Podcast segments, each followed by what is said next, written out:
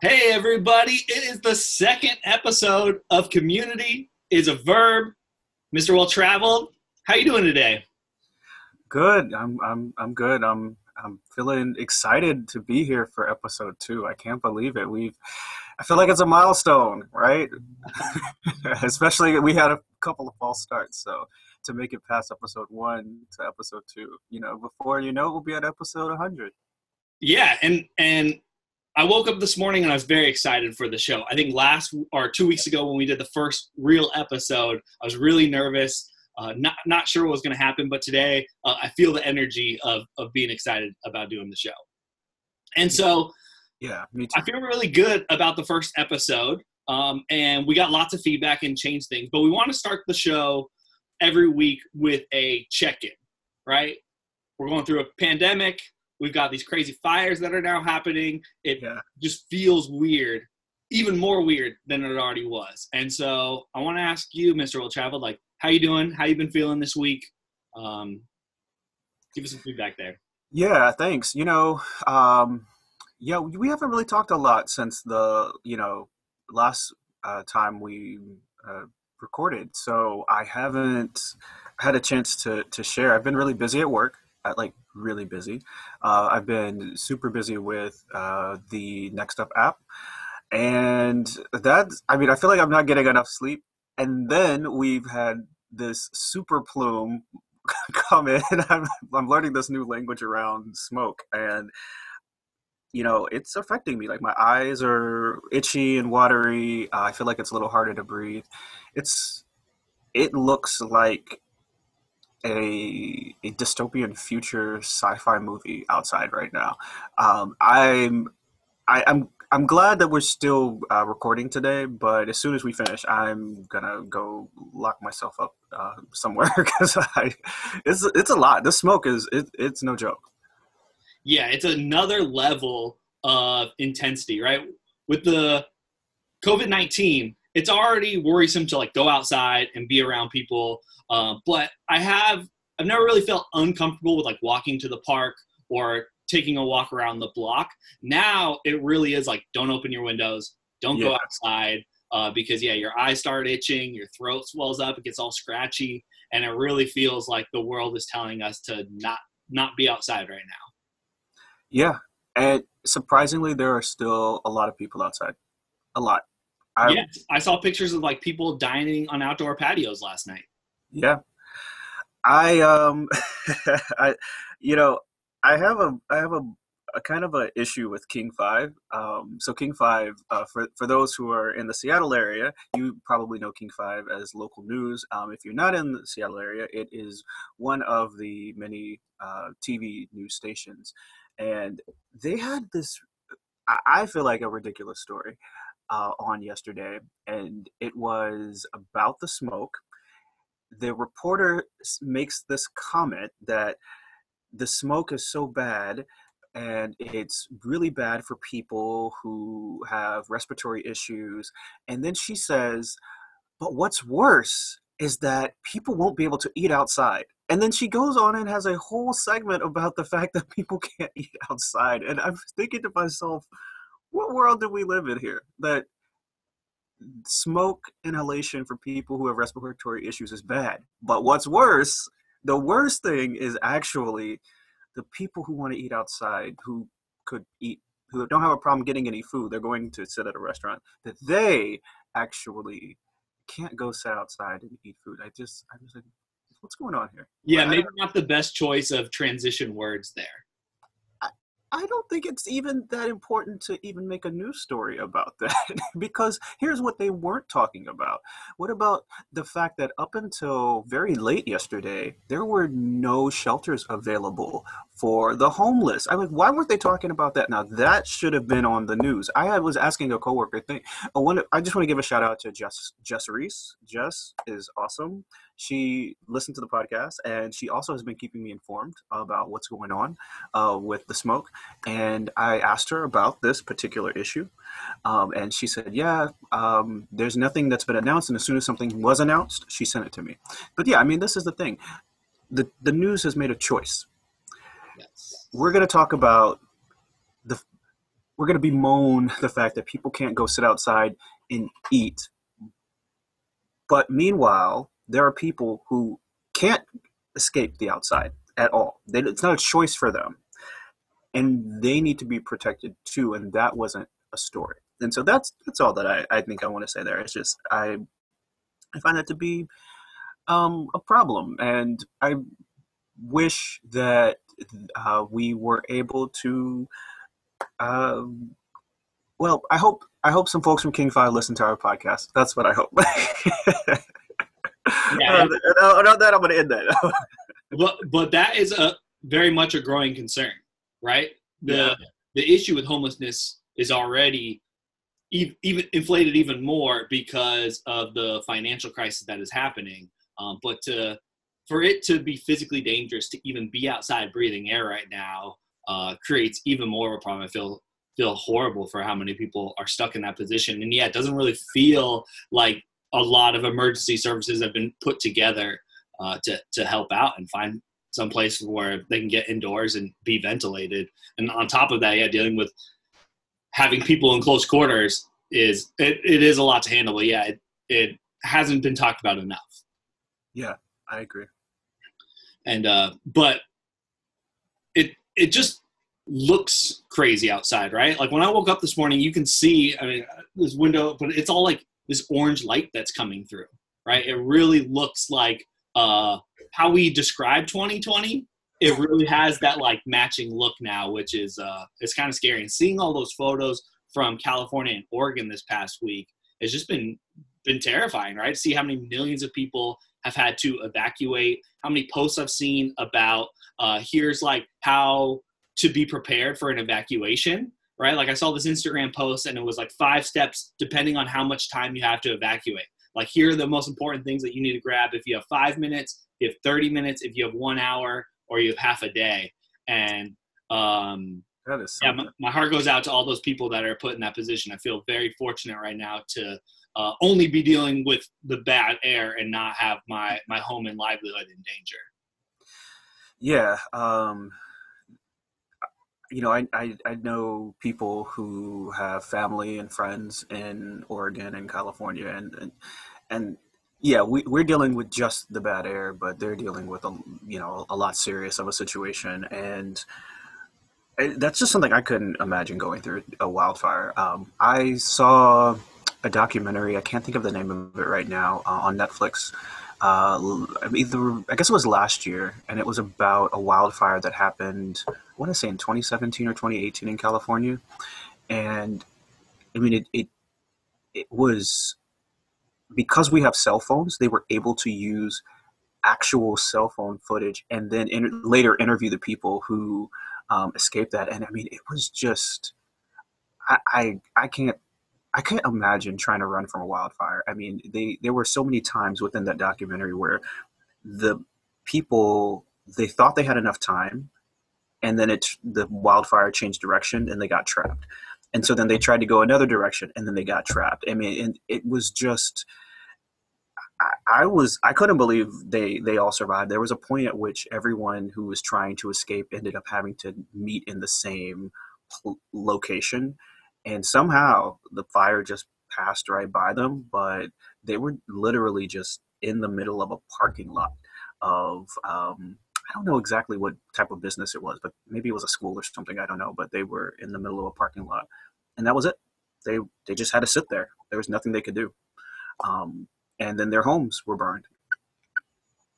Oh I don't know if you saw that saw that flicker there, but that flicker it may happen for you know periodically. Uh, it looks like there might be a little bit of a, a glitch on my end, but uh, I I'm taking that as like the the bell to say time's up for this topic. It's time to move on.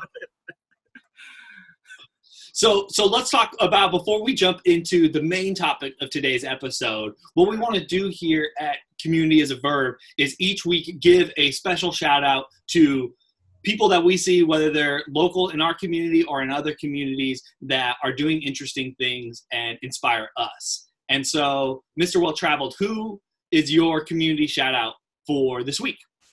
Oh, okay. Uh, that's easy. Uh, it the Undefined Good Girls podcast, Kiara and Vanessa. So I follow Vanessa on Instagram. She follows me too, so it's not like you know it's it's mutual. It's not one way.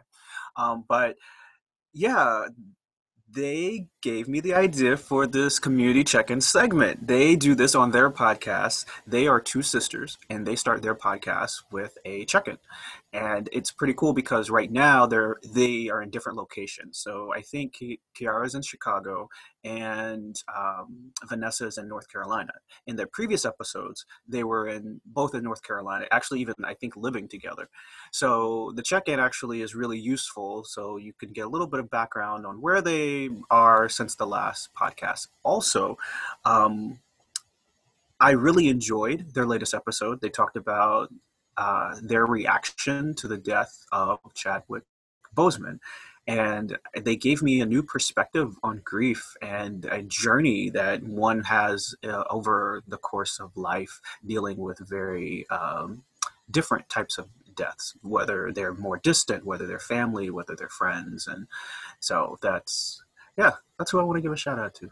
Yeah i that that episode was really difficult for me to listen to uh, because you told me about it and i didn't know what i was going into and that was the first episode that i listened to and i was like wow like this this is heavy from the beginning because talking about grief, talking about death, especially death specific to you as an individual, is very difficult, uh, very emotional, and a lot of people don't want to talk about those uh, specific topics and, and have those memories be brought up. And it's interesting as a society that we don't talk about death and grief as much. So it was a really good reflection to me just to think about my life and, and compare about the death that I've experienced and how that's impacted me. Um, and we all deal with it very differently. But I think that uh, speaking about it and putting it out there, especially putting it out there on a public platform, was a beautiful thing to do, something that we need to do more of. And uh, yeah, shout out to Kiara and Vanessa. I think their show is great. Check them out. It's called the Undefined Good Girls Podcast. And uh, I'm glad that you introduced me to it because, yeah, they're wonderful. And I'm looking forward to listening more for them. So let's transition from there into what we're here to talk about this week uh, because last week or last episode, we got so much feedback related to uh, us diving into voting and voter suppression, right? So we want to call this episode let's talk about voter suppression. And I know this is something that you're very passionate about. Eventually, here in the episode, we're going to talk about uh, some of the action that you very directly are taking to address that problem. But let's start off with the very important part that we addressed in the cycle last week was addressing the problem right? So let's talk first a little bit about the problem of voter suppression, define it a little bit, and then we can go back into uh, impacts and actions and things that we can do to be better? Yeah, uh, I think that is a good place to start. So I am thinking about how far back we really need to go with the topic because um, what occurred to me just now as you were saying that was I, I like, well, where where do I want us to actually start? Because there's there's a a thing that I think we have to understand about the right to vote first in the United States. It was not granted to all people from the very beginning. Um, if I remember the statistic correctly, um, only 6% of the population had the right to vote when the country was founded. So I think that's very important to keep in mind that when we talk about the right to vote, it is something that over time has been granted to more and more people. And as it has been granted to more and more people over time, we've seen voter suppression tactics be deployed to prevent those same people who have been given access from voting and exercising their newly received right to vote. And the tactics have changed over time. They look different over time. What we see today looks different than what we saw 100, 150 years ago. I would say they're related, but it does look different. And so, for I think for some people, they may remember some of the voter suppression tactics they heard about in school or in college, but they may not as easily identify what voter suppression looks like today. Yeah, and so and there there's it's happening in so many ways. You you make a really good point about how in the beginning of the country, very few people were actually given the right to vote, right? Even through the Constitution, right? Only six percent. Yeah, it was it was white men, right? right. Um, and slowly through uh, litigation and and fighting and and marches and protests, that's expanded. But we're still not probably even close to being at that like everyone actually has the right to vote and it's very interesting yeah how tactics have evolved uh, there and and we'll go into some of those in details uh, but but one of the ones that i wanted to bring up was around identification so some current stats right now i read were 36 states have identification requirements at the polling stations mm-hmm. and seven states have strict photo id laws uh, so the, the voter must present one limited set of form issued uh, government ID, right? And I know you shared a video, like in Texas, you can uh, use your gun uh, registration, gun owner registration, but you can't use your student ID, right, from a public university. And that's it's crazy. And so the other thing is voter ID laws have been estimated by the US Government Accountability Office to reduce voter turnout by 2 to 3 percentage points, right? And we see an election 2 to 3 percentage points turns the tide of an election, right? That makes a huge difference. And so by getting people not to show up because they don't have the appropriate ID becomes a very easy way um, and say at 36 states that have some type of law um, is a very um, sneaky way to get people not to vote. And and so why do you think uh, this is an obvious answer, but why do you think that politicians are creating laws to make sure people don't vote? Why do I think? well, uh, that's yeah. I mean, yes. I think I think it's. Um, I, I I'm trying to think about how I want to even answer that because it's it, it's an interesting it's an interesting thing because I, I don't think that I, I guess I really think about it from the perspective of why because to me it seems pretty obvious that there is a perceived threat and perhaps a very real one that if the actual number of people who have the right to vote actually came out and voted, our government elected officials, they would look different. We would have different people in office. So if your goal is not to represent people, but to maintain your own position and protect your own power, then you're going to do whatever you can from a strategy perspective to limit anyone from being able to remove you from power and change the system that you control and want to continue to benefit from. That's what I see as as the driving force there. Um, that being said, I do think that for many people, they may see something different. So I, I certainly would welcome anyone saying, no, I don't agree with that. But that, you know, that's my perspective. Yeah, I totally agree. It comes down to power. And, and a lot of the issues that we always seem to talk about always come down to who's in power and how do they main, maintain power.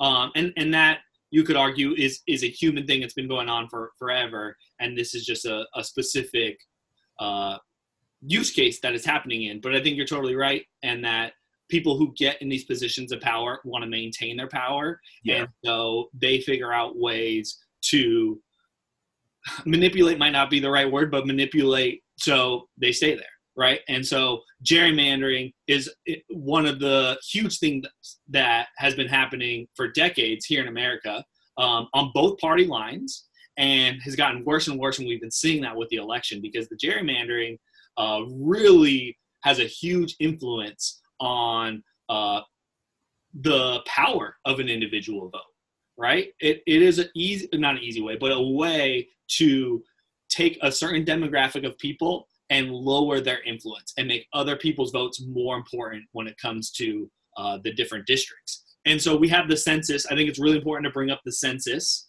uh, in this topic, right? Because the census deadline is on September 30th, 2020. Uh, so depending on when you're listening to this, you got a couple weeks. If you have not filled that out, like I, I have to reiterate how important it is to fill out that piece of information. If you've got an internet connection, it only takes a couple of minutes to do. Uh, and here's why it's so important. So the census decides how they allocate 90 or I'm sorry 900 billion dollars in funding for social services, health and education programs, right? And the census is going to be also information on how they draw future lines after this election, right? So I think it's only one in every 10 years. It's very helpful, important information. Um, and I very much encourage everyone to do that if you haven't done it already. So I like uh, that you've uh, mentioned gerrymandering now. Uh, you also talked about um, the census and the connection uh, to gerrymandering. I think this is sort of the landscape, right? Like the the voter suppression landscape. There are things that happen, and they happen at different times, and they happen in different ways that are not always obvious to um, the public. And uh, while we're living our lives, we're told, "Hey, fill out the census." Many of us do.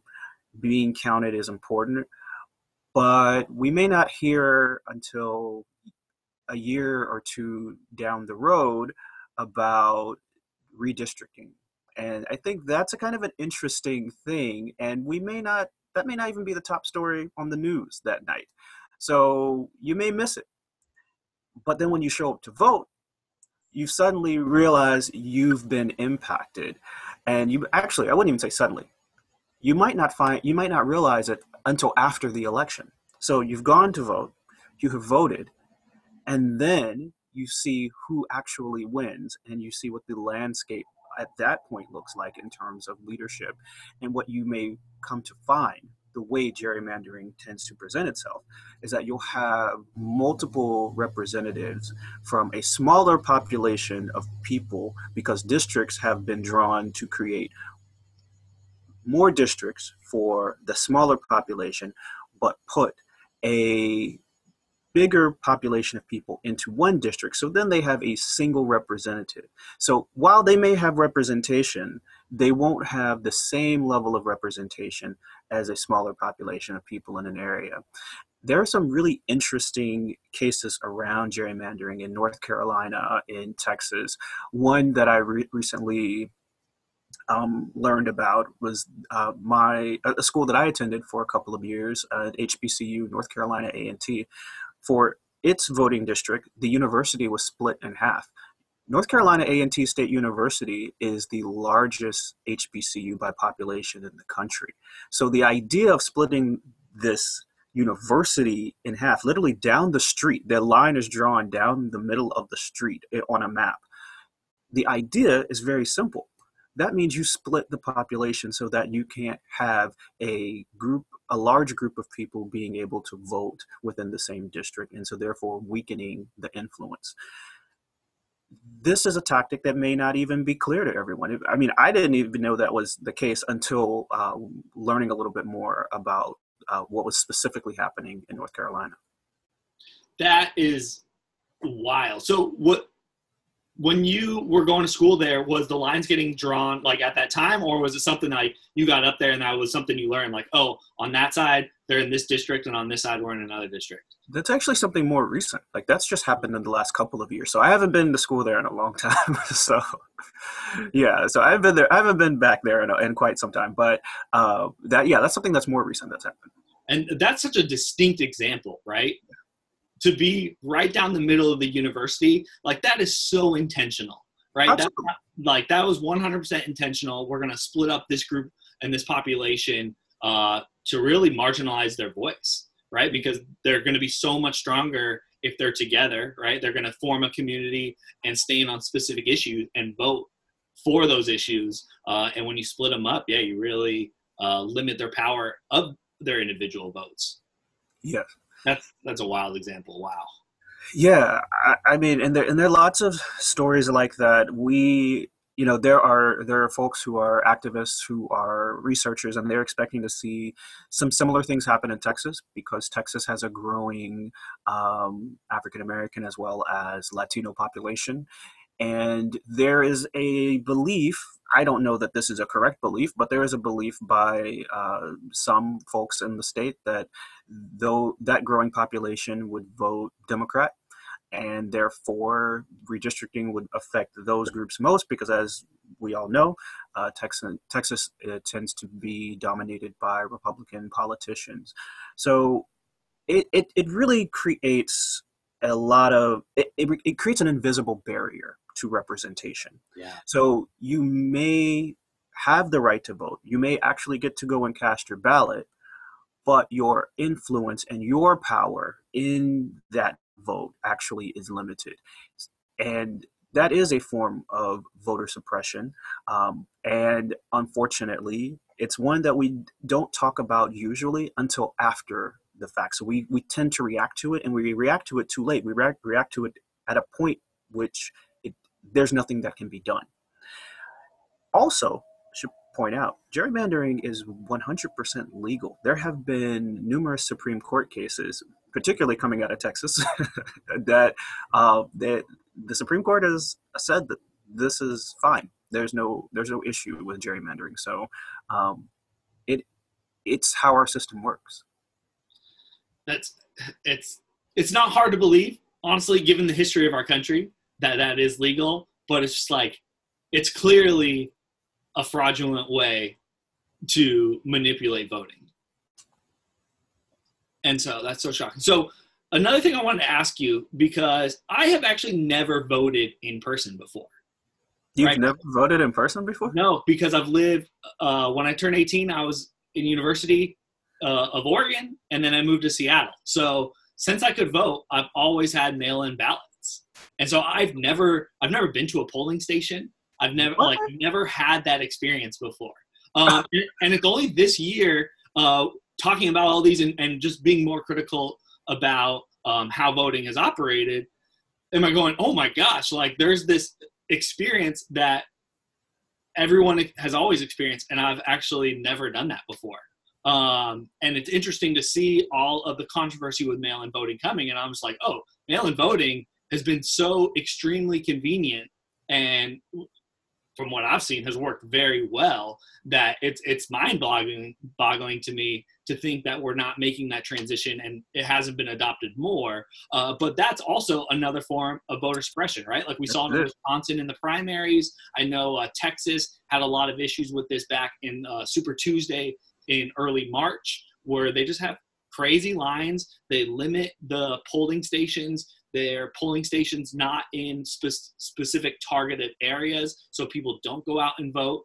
Um, and I know we talked about this last week with the professional athletes trying to set up more polling stations in some of these arenas, which is really good. Um, and something that I meant to do research on, I'll bring it up in another episode, um, that they now have requests out. They're trying to get people like you and I, uh, younger, healthier individuals, to uh, be at these polling stations because typically the demographic that are supporting those centers are elderly. And right now we don't want elderly out in the public right now. So there is a big request but i don't even know if that's happening here in washington or not because it's mostly mail-in ballots anyways. Yeah.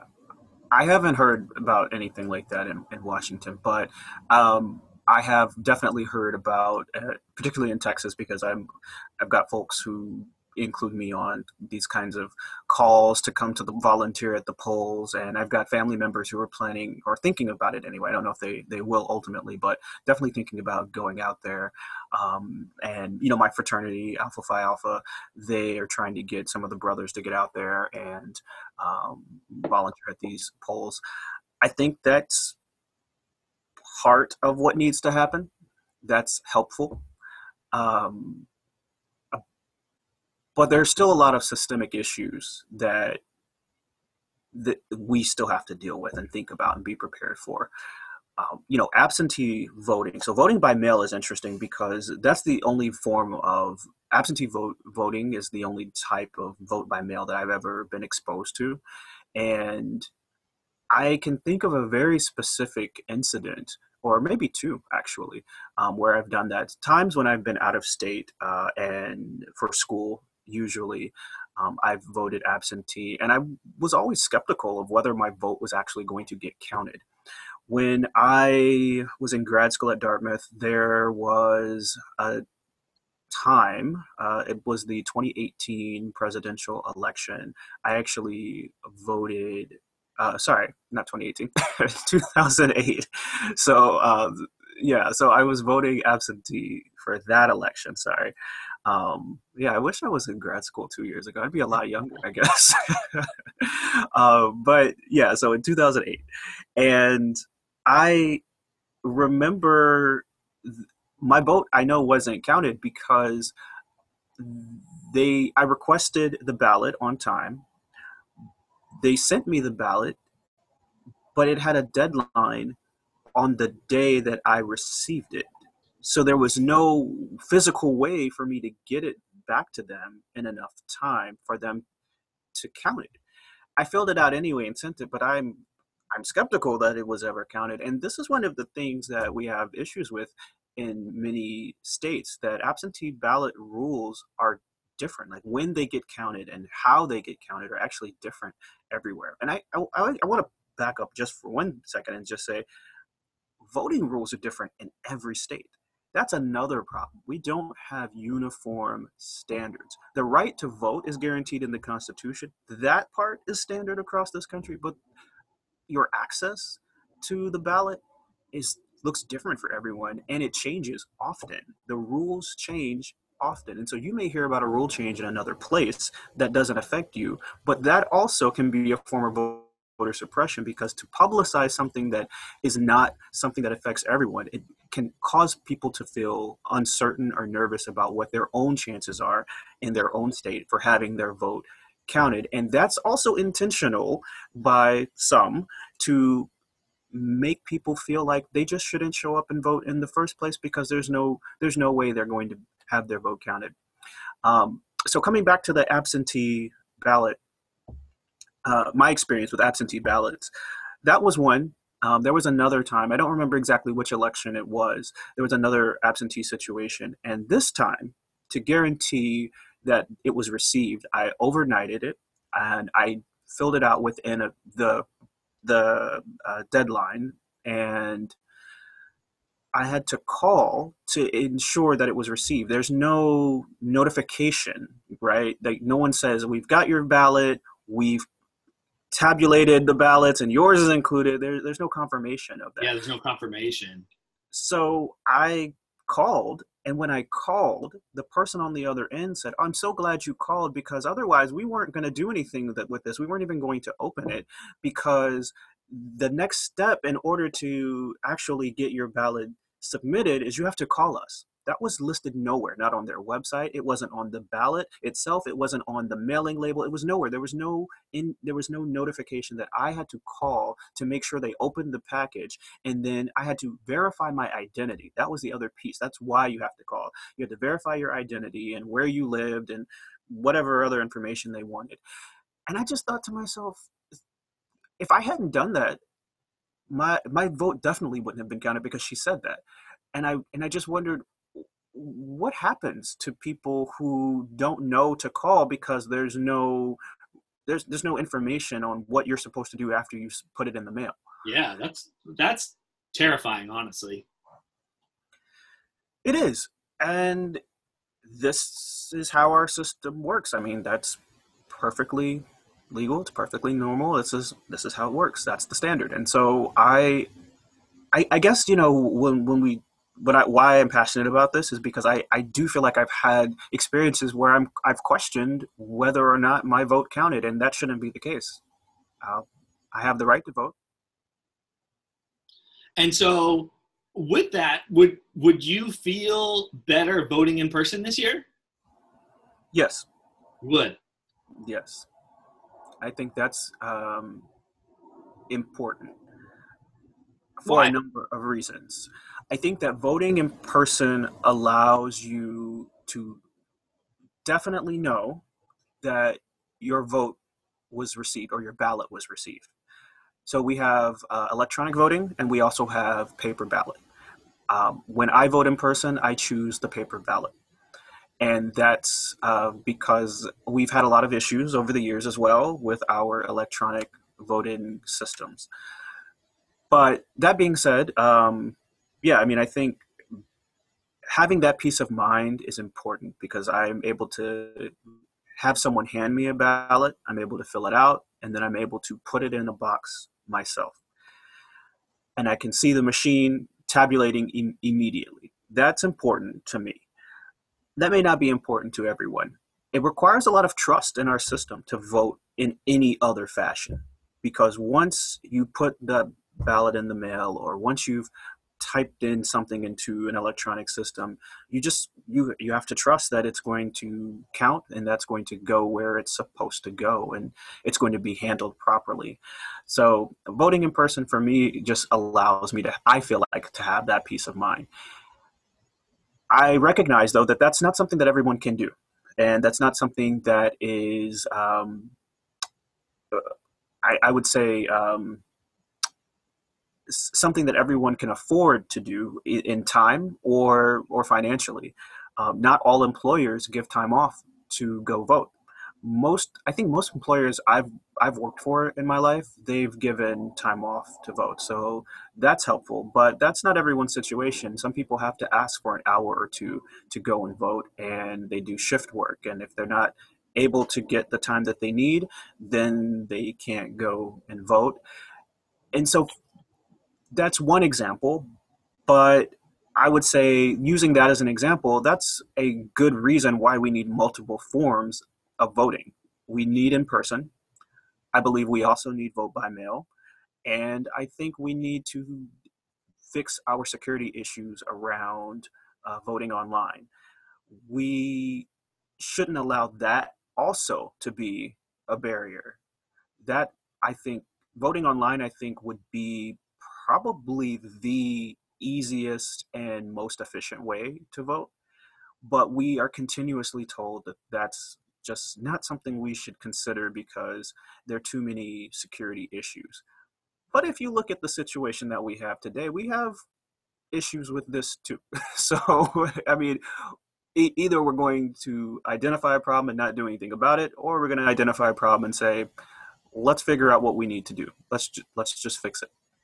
Yeah, and and a lot that you bring up is related to trust and how we all started this conversation. Is there's not a lot of trust in uh, how the government operates because uh, humans are hungry for power and they're always trying to make decisions to uh, centralize their power. And so then when it comes to us being trustful that they're going to handle our votes right, it, it really breaks. It all falls apart right there. Uh, yeah, yeah. So, so, that makes sense. Um, I you also talked about um, the right the national government saying you have the right to vote, but then all the states maintaining uh, the process on how you actually get your vote in, right? And there's disconnected and and I think there's a lot of conversation to be had about a national voting system and how would that work and and operate and and whether that's right or wrong. Uh, but you shared with me an Instagram post from Gary Chambers Jr. Right, and I think this was an important thing to bring up with that topic.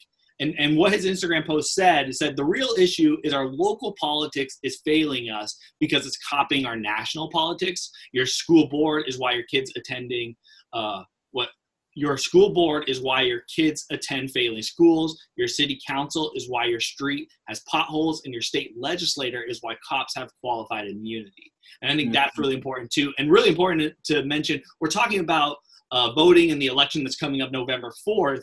But something I think is really important to, to note is yes, this is the election that gets all of the media coverage and the news and voting for your president and Congress, and, and those issues are very important. But I think we had two other ballots this year that have as much effect on our immediate community in the areas that we live in than anything else, right? How you vote for city council and uh, local initiatives those elections are just as important and make a very direct impact on your life, right? Like we see here in Seattle, the city council makes headlines, it seems like every day now, right? Like how important voting for those people uh, is and will be in the future really matters because those people make decisions that truly impact us on a day to day basis. Absolutely. Um, I really liked that post. Uh, I think there's there were some more slides to it, but this particular one that you read, I, I really that spoke to me because I do take issue. You know, I started talking about King Five, and I, you know, I, I come back to the media again to say the media does, I think, the public a great disservice by focusing uh, or putting outsized focus on the presidential election. That is one one of, you know, in some places you're you you may be voting for a dozen or more different um, elected officials, and the presidency is one of many. And I think that's important because the presidency has a lot of influence in your life, but so do these other ones. And we almost never hear about them, we almost never talk about them.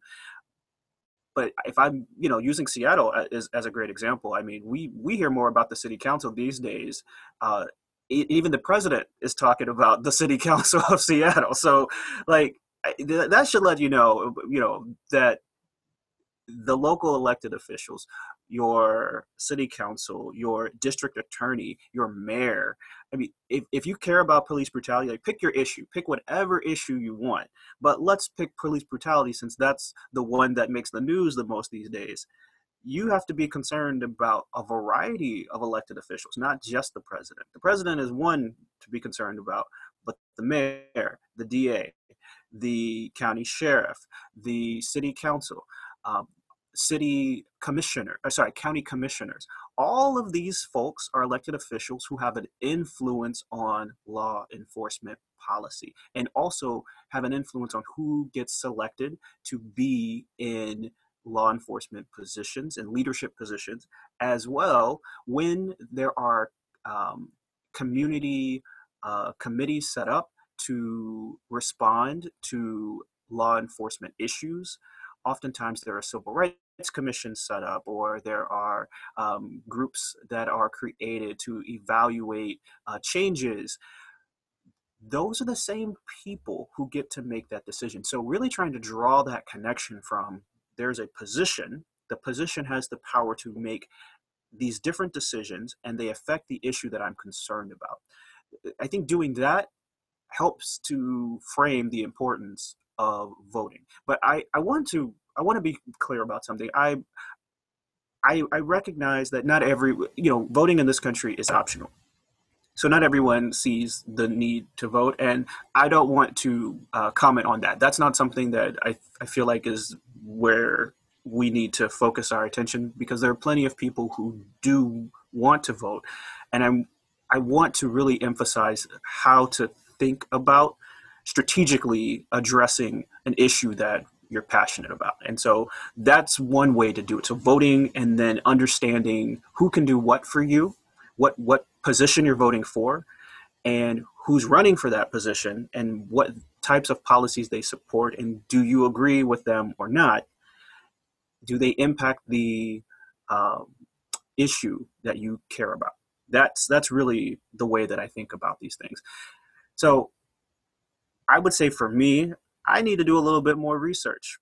I'll just be honest. Like I'm, I'm laying out my own framework, but I don't know all of the different, you know, folks that I'm going to have to consider when I go to vote. So I think it's a lot of work, but that's one way we can prepare ourselves for the voting process.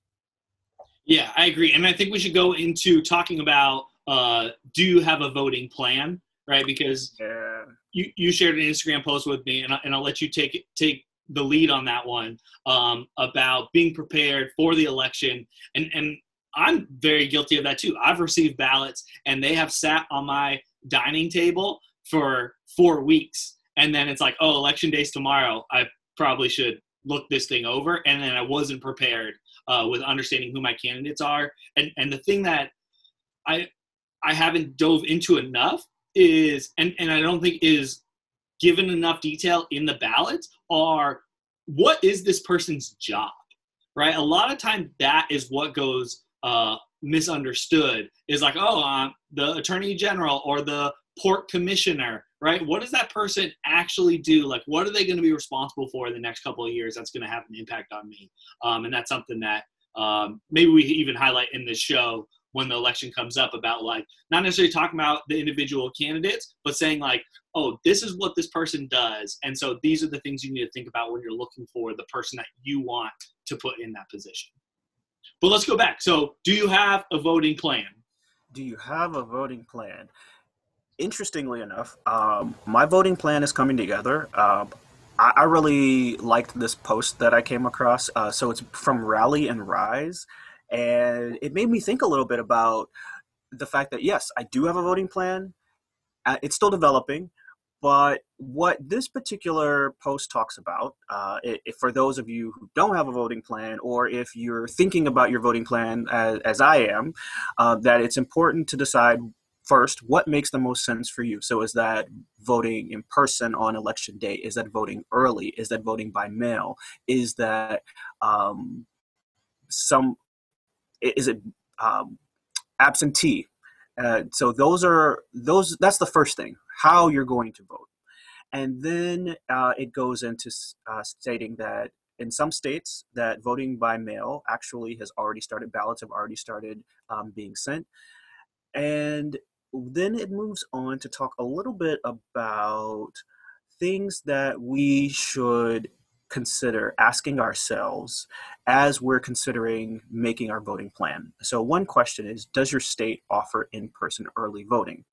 Because we know that on election day, we'll see a lot of challenges at the polls. We've talked a little bit about them already, from shortages in poll workers to fewer locations than usual. These are a couple of impacts, uh, a couple of ways polling locations are impacted by COVID, um, but also. Um, we may see really long lines for various reasons. We may not have enough equipment, vote, and by that I mean voting equipment. We might also have broken uh, equipment. So that makes it more time consuming uh, or it takes more time for the line to move. And if you vote early that is one tactic that you can control to uh, get ahead of the election day rush the next question that they pose uh, is do your does your state let you drop off your ballot?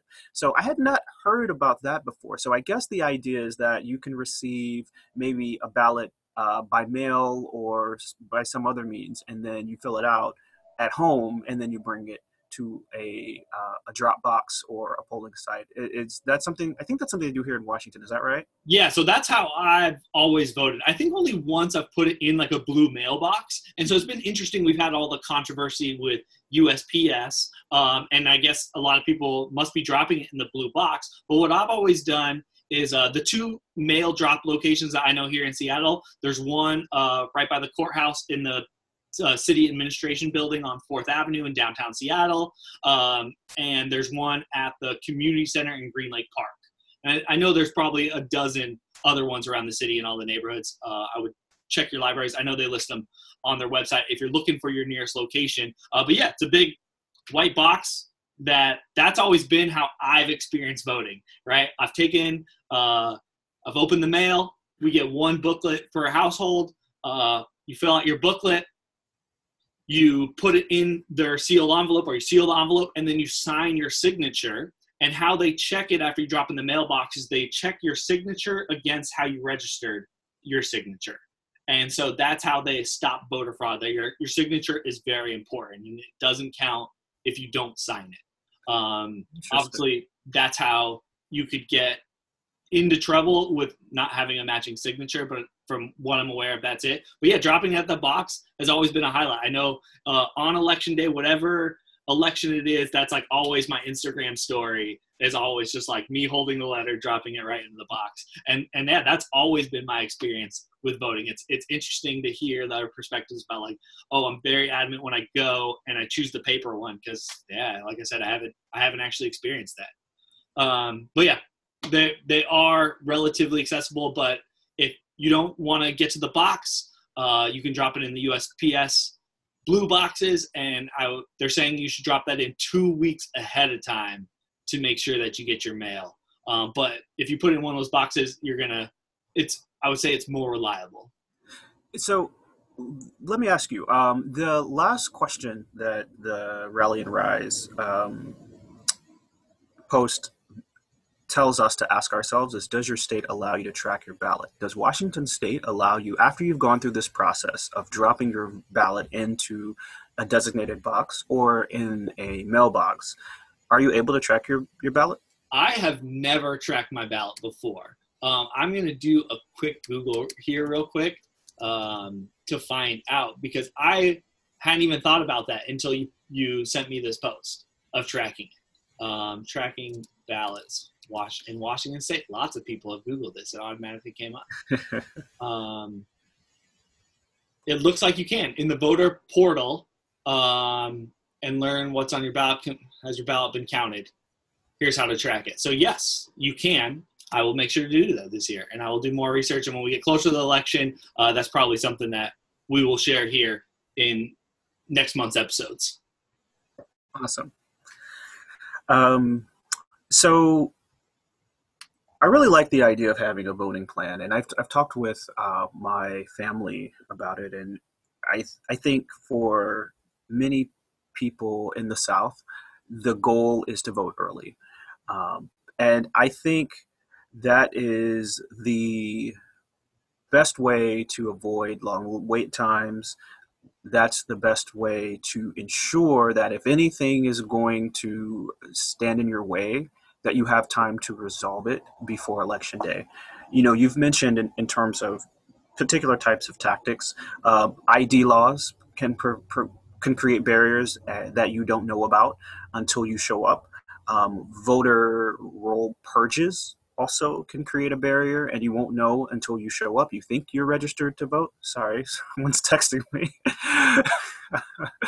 uh, you you uh, think you have been registered to vote, and you may even have uh, a, a, voter registration card, and then you show up and you find out that, oops, you're not on the list anymore and you have to try to resolve it before you can vote. Um, in some states, there's actually a law uh, that's called a use it or lose it. Yeah, use it or lose it. Yeah, and it's uh, if you haven't voted for a certain period of time, so maybe in like the last two elections, then you lose the right to vote. That is crazy. What other what other type of right do we have like that? That well, you didn't you didn't exercise the right, so now you can't use it anymore. I I, I just I hate I hate that. I, I hate that this is even the thing that we have to deal with. But we do, and we are in a position right now where we can't stop the tactics from being deployed. We can just prepare ourselves to respond to them if we find ourselves uh, confronted with these tactics. And so um, it's important to know what they are. It's then important to understand what we should do if we see them or if, if we're confronted with them. So you know, I think that's that that's sort of where I am right now in my own thinking about the the plan that voting early will be important and encouraging others to do the same. I have seen some celebrities out talking about voting early. I also see a lot of celebrities just saying, "Well, you should vote." I think I am past that part of trying to just encourage people in general to vote because I think that's not enough to just say you should go vote. I think there are reasons why people choose not to vote. And I, I don't think we spend enough time trying to understand that. So I don't want to be that person that's preaching to people, you should go vote. What I want to do more is to think about for the people who do say they want to vote, what could stop them from voting? What are the roadblocks along your, you know, voting journey? And how how do we deal with that? How do we deal with that as a as individuals and how do we deal with that as a community because I, I think we have enough experience with voter suppression that we understand that these tactics will be deployed just like that's a given what i think we don't talk about enough is what we can do proactively i agree do, do you have any suggestions of things that we can do proactively besides, I mean, obviously we're talking about it here. You can educate yourself. You know where those things are. Uh, check that you are registered to vote. What other things do you recommend? So, the process requires us to first be registered. So, we have to check to see that we are registered. Then, when we are choosing our or making our voting plan, definitely going if you plan to vote in person then i would say try to vote early if if, that's within your uh, ability try to vote early if you're voting by mail don't do what you have done in the past and put it on the, the dining room table as soon as you walk in the house with that ballot. In fact, if you go to the post office and pick it up, don't even leave the post office. Just fill it out right there while you're at the post office. Um, because the sooner you can complete your ballot and get it back, the better. We are likely going to face um, higher uh, vote by mail uh, activities. So we are concerned that perhaps that's going to um, be something that's overwhelming for our postal system so the sooner that you can get that process started for yourself the better for you then i would say if you are able to track i think you should track your mail-in ballot now if you're going to vote in person um, the first thing that happens when you walk into a polling location is that you have to show some form of id so make sure you have your correct id available uh, usually it's a driver's license. You may also have a voter, an actual voter registration card. You can bring that. But before you go, be sure to check to see if the rules have changed in your state. Part of what happens in a in our world is the media will cover proposed changes or some discussion about changing ahead of the election, and sometimes there are no changes, but because the proposal was so widely covered, it may influence you, and you may think that somehow you you you have to do something different, and so that's important.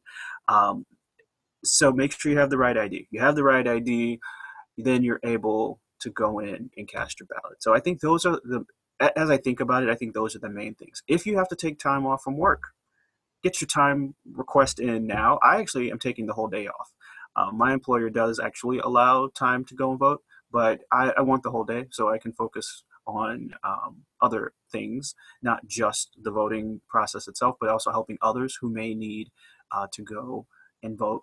And something I have uh, heard a lot more recently. So once you've gotten your voting plan set for yourself and you've thought through the ways in which you um, could face barriers and how you might respond to them, it's then important to think about others. So, are you going to go vote by yourself? Are you going to go with others? Who who are you going to bring with you? And I think that's and, and that, that that's more for people who are going in person, right? But even if you're voting by mail, you know, when you go put your ballot in a box, who, who are you going to bring with you? You're going to bring, you know, the guy at the coffee shop. You're going to bring your wife. Or are you bringing, um, you know, someone from yoga? I I think that's important because this is a community activity. Uh, that that's a great point there at the end that it is a community activity. If you have any interest in voting, you know, spreading the word, reminding people. I know I got a text from one friend already that he sent out. I mean, I hope I think you did like one of those send it to 10 people challenges. Like here's a link, are you registered to vote? Please respond to me to let me know that you've done this because it's important to me. Um, and those little steps make a really big difference, right? If um, everyone's being proactive. I mean, uh, just us here talking about it. Anyone who listens to it, you know, it does a little bit of something to uh, help progress. So before we end the show here, um, I want to talk a little bit about the things that you're working on because you're like directly attacking uh, the problem here with voter suppression and and making it easier to vote. And so you've been working on this app. I know you've promoted a little bit on your Instagram, but I haven't really like had a full on discussion with you about this app now that you um, you know you you've shown some screenshots and you've publicly put it out there. So so tell us about this app that you're working on. Yeah, so uh, I recently created an app called Next Up City Guide. Now, Next Up City Guide, uh, I'll, I'll, give you a little bit of the background and, the journey there. Um, a, a, a, little under a year ago, I had an opportunity uh, to, at work, participate in the Innovation Design Sprint. And when I was on that sprint, I started thinking a lot about how products and services are created for groups of people. And I started thinking very specifically that my own experience as an African American in this world is not present in the thinking of uh, what problems to solve and what type of customer to solve the problem for. So I started thinking a little bit about what is it that I could do? How could I uh, use the experience of being an African American in this society towards creating a tech future. And I, like many people, I, am very inspired by Black Panther. So my mind goes straight to what, what, what if we could build Wakanda? Like, what would that look like?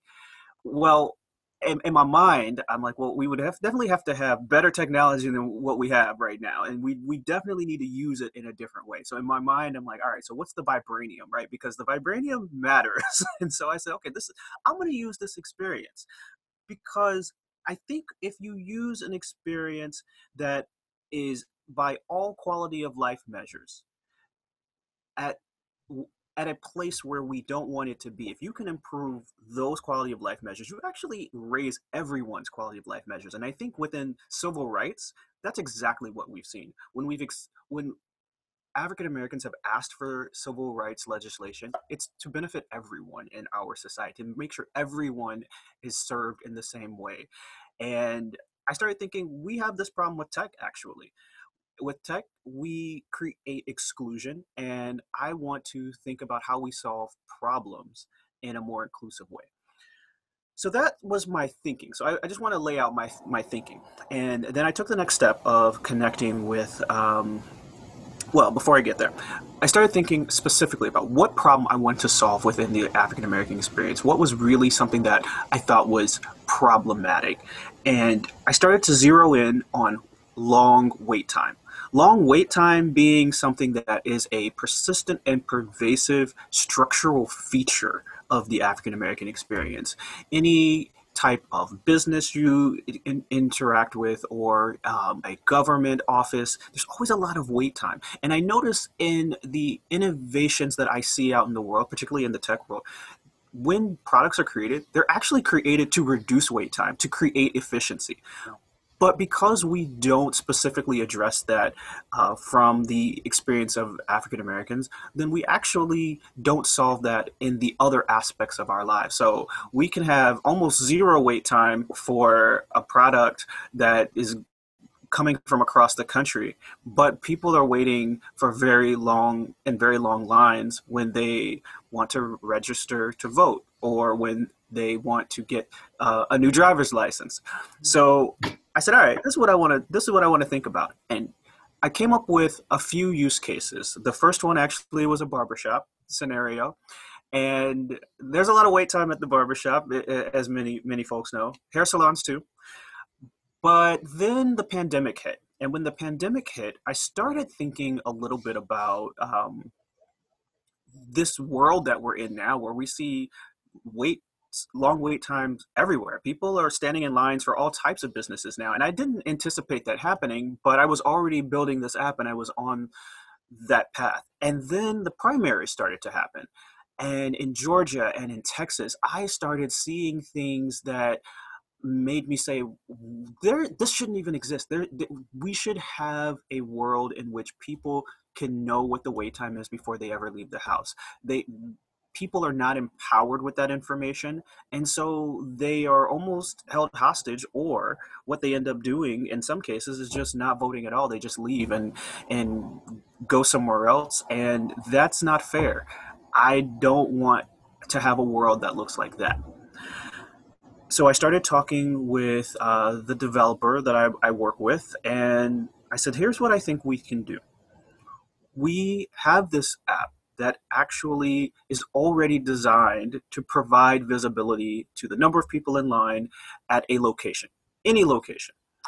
I said, but let's adapt it specifically for a, a voter and think about what does this voter need? What is the essential information this voter needs to be able to then make a decision about which polling location to go to and what's the best time to go where where I can spend the least amount of time waiting and where I lose the least amount of money.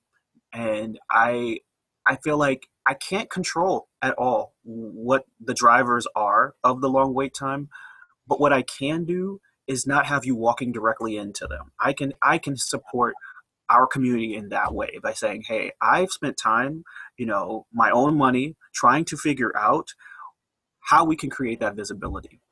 So, I have an app I also have a website, a companion website, because the app is only uh, for iPhone right now.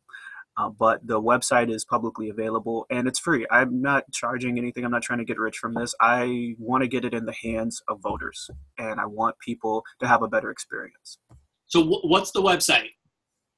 The website is nextup.city. So, N E X T U P dot city, C I T Y. And and what about the app? Can we find the app now on on the Apple Store? Not yet. It will be there definitely before election day, but we are still making some updates. And so, if if I were to put it there, it wouldn't look like what it should look like uh, because we are making some changes. As I mentioned, we went through a couple of other use cases, and so now with this use case, there's some changes I want to make. And um, you know, I'm looking for right now what I need more of than anything is a nonprofit partner that can help inform any of the, the last minute changes that we could make, some things that maybe we haven't thought about. There are groups who are highly engaged in supporting voters on election day. And for me, I think they their input into this design process would be super helpful. All right. Well, if any of you are out there, um, I'll make sure to check it out too and give you some feedback. I think that's amazing, right? That's a noble thing that you're doing to invest your own time and your own money to address all of these problems. And i think that's that's amazing. Thank you. I appreciate that. You know it's it's a lot of work. I, I, will tell you I, I don't get a lot of sleep because the election is less than two months away and i'm really i really want to get this out there. Um, but i recognize that it's needed. And since I've been posting about it, now that I'm at a point where I can post about it, um, I have been. Uh, I've also set up an Instagram profile. I I've gotten so much feedback, like positive messages, people saying, "When, where can I go? Can I volunteer and help? You know, c- collect the data that we need? Um, can I can I use the app? Who, who do I need to share this with? And I, I'm over, I'm overwhelmed. You know, we're only a team of two, so we both have full time jobs, and so it's not like we we literally do this af- after hours on weekends. This is how we are spending our free time working on this, and so I've been overwhelmed by just the positive reaction. So that lets me know I'm moving in the right direction and I'm solving the right problem, um, and that feels good. But yeah, I mean, you know just just getting that feedback like just like what you said like that's that's the motivation i need to keep going because it's tough when you're just uh, such a small team and you're bootstrapping. It, it's not you know there there are times I, I think to myself i don't i don't you know do we have enough time and and, and is this all going to come together? But i've i've been seeing you know every day and every week we make more and more progress. And and that's why I've started promoting it because I'm I'm at a point where we could today if we wanted to put it on the app store but I don't want to put it there just yet because I want to make a few few more permanent changes. And then once we do that it will be out in the world. But I think that with a piece of technology like this it's only as good as the data that is collected, right? So I could have a million users, but if I don't have anyone who's able to actually use the app and collect the data on the wait time or the line count or any conditions that tend to change throughout the day at these polling locations, and also a, a, critical number, right? Like, so not just one polling location in one city, but having multiple polling locations in a city and hopefully multiple cities that are b- being served by this app. This actually gives us a much better picture of what's actually happening. And my hope is that we can use this data to then push for the changes that we need to see. Because as we know, these issues of wait time at polling locations are longstanding. And not only are they longstanding, they're really severely impacting uh, African American communities, Latino communities, Asian communities, Native American communities. And those groups are already marginalized. So being driven away from voting then limits influence and power and the ability to make change. And so I think about the, that connection that, you know, again, like I said, I'm not changing the voting system, but what I, I'm trying to do is get us the evidence that we need. First, the visibility piece for our voters, but then get us the evidence that we need to then be able to go in and say, you're not serving us well. We need this to change now. We need an experience that we deserve and keep pushing forward until we get it. Yeah, I mean, I think that's a great point. We have all this software, right? We're a country that's building on tech. Like our economy is skyrocketed because of all the uh, mm-hmm. tech investments and the growth that we have. So it's wild when we see none of this growth like being put into the public sector and uh, being applied to these very, very important issues. And yeah, what yeah. you're doing is great. And, and that point about providing evidence, your app alone could just show so much data on like how big of a problem this is, right? In, in one election, you can be like, here's the average wait time at a polling place, right? And if that number, which we anticipate is going to be high, right, that shows that there needs to be something done, right? There needs to be an investment made to shorten those times and make it more accessible and make it easier to get to the polling stations. Yeah, absolutely. And and and just to give a couple of examples of how extreme this is and also how recent it is. Just in the primary season this year in Texas, there were a number of polling locations in the state of Texas that had very, very long wait times. And in particular, the Texas Southern University polling location, so this is a historically black college in Houston's third ward, had six plus hours wait time reported. And many of the folks waiting in line were students, and they had to actually extend the polling location hours to ensure that the very last person could vote. And I believe, if I recall correctly, that person didn't walk out of there until one o'clock in the morning. So people are committed, but people shouldn't have to go through that. If you're willing to wait six hours, I appreciate you. And I, I'm sure all of us in the community appreciate you, but that shouldn't be your experience. And that has be, that has become standard for a lot of polling locations. Um, we also saw in the Georgia primary five plus wait hours in the old Fourth Ward neighborhood at a polling location that is that predominantly serves African Americans. Now that's also a gentrifying neighborhood. So I've seen the photos of what the lines look like. You see white folks who were also impacted by long wait time. Again, we don't actually have to have long wait times. That's 100% preventable. And I've been looking at some research from MIT. MIT and Stanford partnered together this year, and they've launched um, a healthy elections website in response to COVID. But prior to that, MIT has been doing a lot of work based on queuing theory. So there is a scientific approach to thinking about how to set up a polling site and how to prevent long wait times.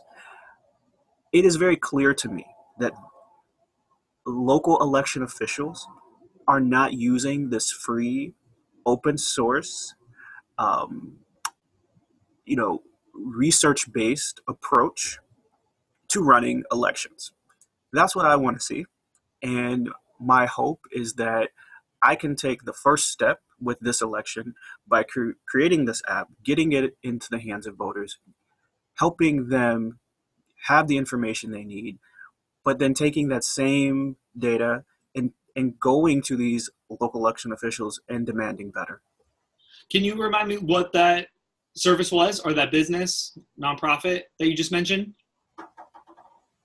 Um, num- for that was giving the data about um, elections, and you just mentioned the service. I can go back and listen to it. Sorry, no, I was, I was trying to think. Uh, uh you mean the app, my app, or no, no, no? You you just mentioned a uh, a business that was collecting data and doing research on uh, polling effectiveness, right? And like oh, how to set oh, up. Oh, oh, oh, yeah, yeah. So MIT. MIT. Oh, it was MIT. Okay, it was a study that MIT did. Yes, no, they've actually got uh, a lot of studies that they've done over the years and um, free open source uh, tools to help election officials. They, and I think two or three, probably about three websites dedicated just to this topic. The more the the newer one is a healthy election. So MIT and Stanford have partnered up to create a website to to make them COVID, make these election sites COVID ready. Well, that probably is a great place to end the show, unless you got any last thoughts for us or things you want to talk about. I think we hit all. Oh, we have, we have one more. There's a movie that comes out for any of you listening. There's a movie that comes out uh, on Amazon Prime Video called All In: The Fight for Democracy.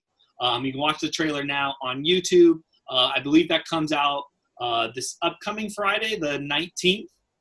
That sounds about right. Or 19th might be Saturday. Um, and it it from the trailer it looks like it follows a lot with Stacey Abrams and her fight against voter suppression. It seems so timely uh, that this video is coming out and we're having this conversation. I'm sure on the next episode uh, we'll probably dedicate some time to talk about the movie and uh, what we thought.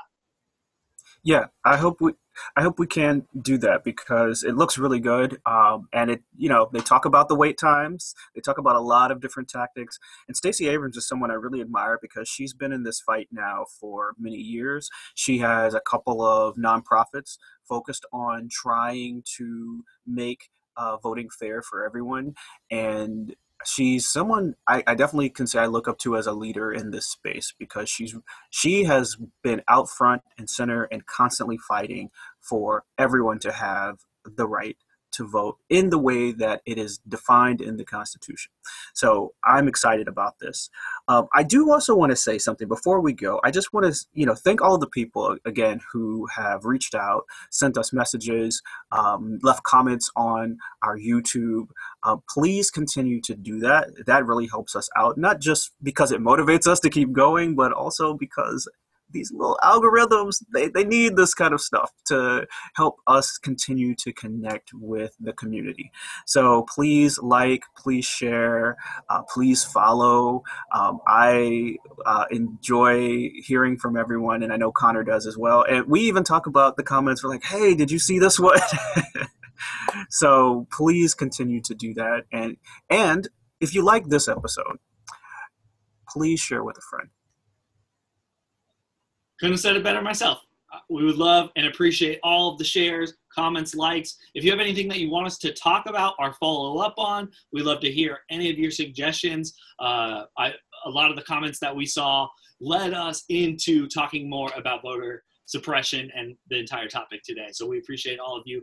Thank you very much. Mr. Well Traveled, thank you very much. Uh, being in the studio, joining me here on the Saturday morning to uh, talk about the show. I appreciate you, and I just appreciate all the work that you're doing. Every your transition that you've made on your content, I think, is just amazing. Not a lot of people are have the courage to do something like that, right? And change their aesthetic and talk about other things. Uh, and I think that's very admirable that you've done that and you've stepped up and and become a voice.